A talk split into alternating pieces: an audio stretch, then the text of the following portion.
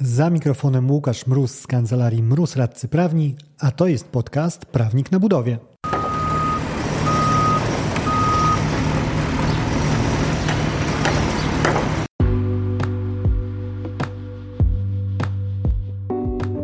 Z tej strony mikrofonu Łukasz Mróz, aka Prawnik na budowie. Ten odcinek to kolejny mikropodcast, czyli krótki strzał na konkretny temat. Witam pourlopowo i energetycznie, pourlopowo, powybrzeżowo.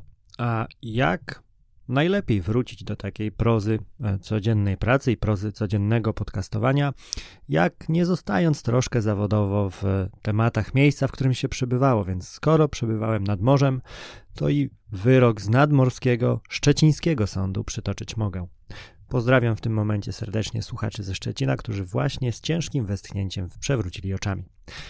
Mamy inwestycję dotyczącą infrastruktury drogowej miejskiej i mamy spór o wynagrodzenie dodatkowe. Spór o tyle ciekawy, że do, dotyczący modelu kosztorysowego. A jeżeli chodzi o roboty dodatkowe i procesy z tym związane, one bardziej kojarzone są z modelem ryczałtowym, ponieważ tam badają te nieśmiertelne argumenty o tym, że skoro ryczałt, to trzeba było wszystko przewidzieć. Aczkolwiek kosztorys również ma swoje obciążenia e, ryzyk procesowych, w tym związane właśnie z robotami dodatkowymi. I jakież tutaj roboty dodatkowe miały być według wykonawcy? Były to wykonanie e, dylatacji w podbudowie betonowej. Ponadto nasypy, które miały być sformułowane według tabeli elementów rozliczeniowych, e, miały być do wykonania z ziemi znajdującej się na placu budowy, co okazało się e, dalekie od prawdy. Również jeżeli chodzi o tą dylatację w podbudowie, to w tabeli elementów rozliczeniowych e, wprost wskazano, że będzie ona bez dylatacji. E, I skąd się wziął spór, jeżeli wskazano tak jednoznacznie? Ano, wziął się stąd, że Miasto wskazywało na specyfikację techniczną wykonania i odbioru, odbioru robót. W niej bowiem takie przewidzenie dylatacji było. No i strony zaczęły się mocno boksować w czasie realizacji. Boksować się na tyle, że trafił wątek do sądu, ponieważ urodziło się z tego 750 tysięcy złotych. E, I jako, że mamy model wynagrodzenia kosztorysowego, no to wejście tego dodatkowego wynagrodzenia wchodzi w grę, jeżeli dane prace nie były przewidziane w zestawieniu prac do wykonania. I tutaj właśnie strony kłóciły się co do tego, czy były, czy nie były, ponieważ wykonawca machał tabelą elementów rozliczeniowych, a Szczecin machał z Twiorbem. I w tym kontekście no, było e, po machaniu, po machaniu pomachały strony tymi swoimi papierami również na sali sądowej. I cóż, e, sąd na to machanie odrzekł? No, odrzekł, że specyfikacja no, nie jest elementem dokumentacji projektowej, więc jeżeli prace e, jakiegoś rodzaju zostały ujęte tylko w niej, ale nie możemy ich znaleźć w projekcie budowlanym czy wykonawczym, no to tutaj rację ma wykonawca i należą mu się dodatkowe pieniądze. Ponieważ takie rozbieżności, kiedy sąd się zaczął pochylać nad nią i analizować, co ona właściwie oznacza, w ocenie sądu to nie można tego potraktować jako jakiegoś tam zwykłego przeoczenia, czy niedopatrzenia, czy pomyłki, omyłki, jakkolwiek to zwać, jak, jak chcielibyśmy jakimś słowem się z tego wykaraskać jako zamawiający, ponieważ no, nie tyle nawet nastąpiło e, niepowielenie w tabeli elementów tego, e, tej konkretnej pozycji, ale wręcz wprost wskazano w niej, że e, podbudowa będzie wykonana bez dylatacji.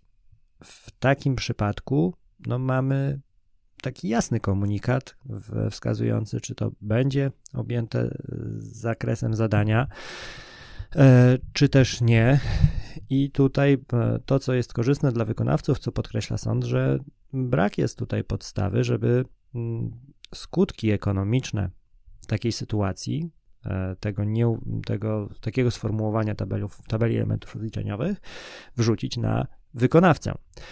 I bardzo ciekawym też jest e, zastrzeżenie sądu, ponieważ e, w tym kontekście padł oczywisty argument zamawiającego, no ale nie zapytano mnie o, o wyjaśnienie tych wątpliwości, czyli wykonawca nie zadał pytania do jeszcze wtedy SIFS, bo to jeszcze przetarg na starych zasadach i starej nomenklaturze.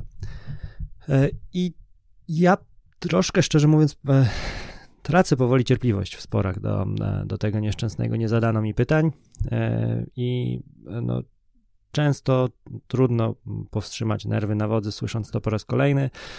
Ograniczmy się do e, przypomnienia, że za właściwe przygotowanie przetargu odpowiada zamawiający i on też ponosi konsekwencje niewłaściwego przygotowania dokumentacji przetargowej a wykonawcą rol, wykonawcy rolą jest zrealizowanie danych robót budowlanych, jeżeli mówimy o samej, e, samej formule buduj, czy też zaprojektowanie i, i, wybudow- i wybudowanie, jeżeli mówimy zaprojektuj i buduj, a nie wpisywanie się w, rol, w rolę darmowego, charytatywnego konsultanta dla zamawiających do wyłapania ewentualnych błędów, poprawy ich. Pewnie nawet optymalnie byłoby pożądane, żeby od razu wskazać, jak powinno zostać to poprawione E, więc e, rozróżnijmy jednak e, pewien standard, gdzie kończy się standard wykonawcy, a zaczyna się standard życzeniowy zamawiającego i też takie myślenie o tym, że jako zamawiający żadnych obowiązków nie mam i właściwie mogę sobie usiąść i moją rolą jedyną jest wypłacić bezsporne pieniądze na koniec.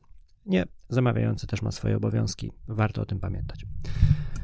Wracając z tej przydługiego spuszczenia Mm, ciśnienia.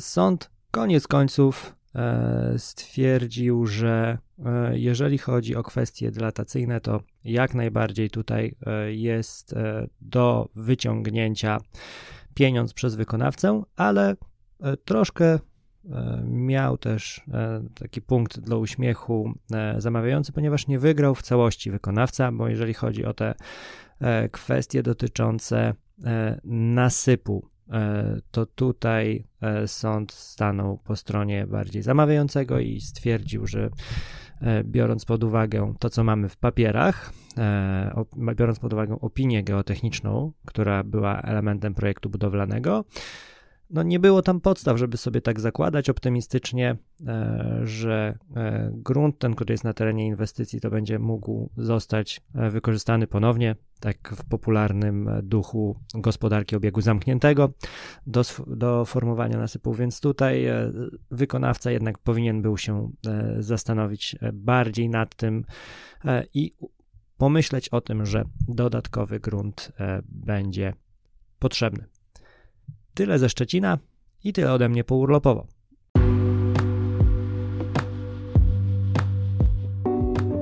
Dzięki za odsłuchanie tego odcinka. Zasubskrybuj podcast, żeby nie umknęło Ci jakiekolwiek kolejne nagranie.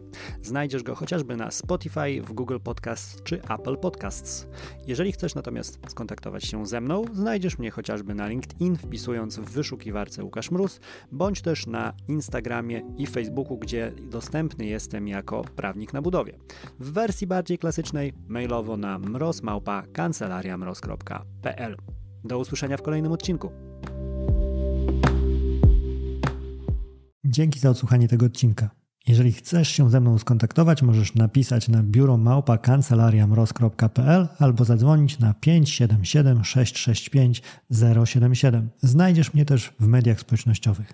Na LinkedIn jako Łukasz Mróz, a na TikToku, Facebooku i Instagramie jako Prawnik na Budowie.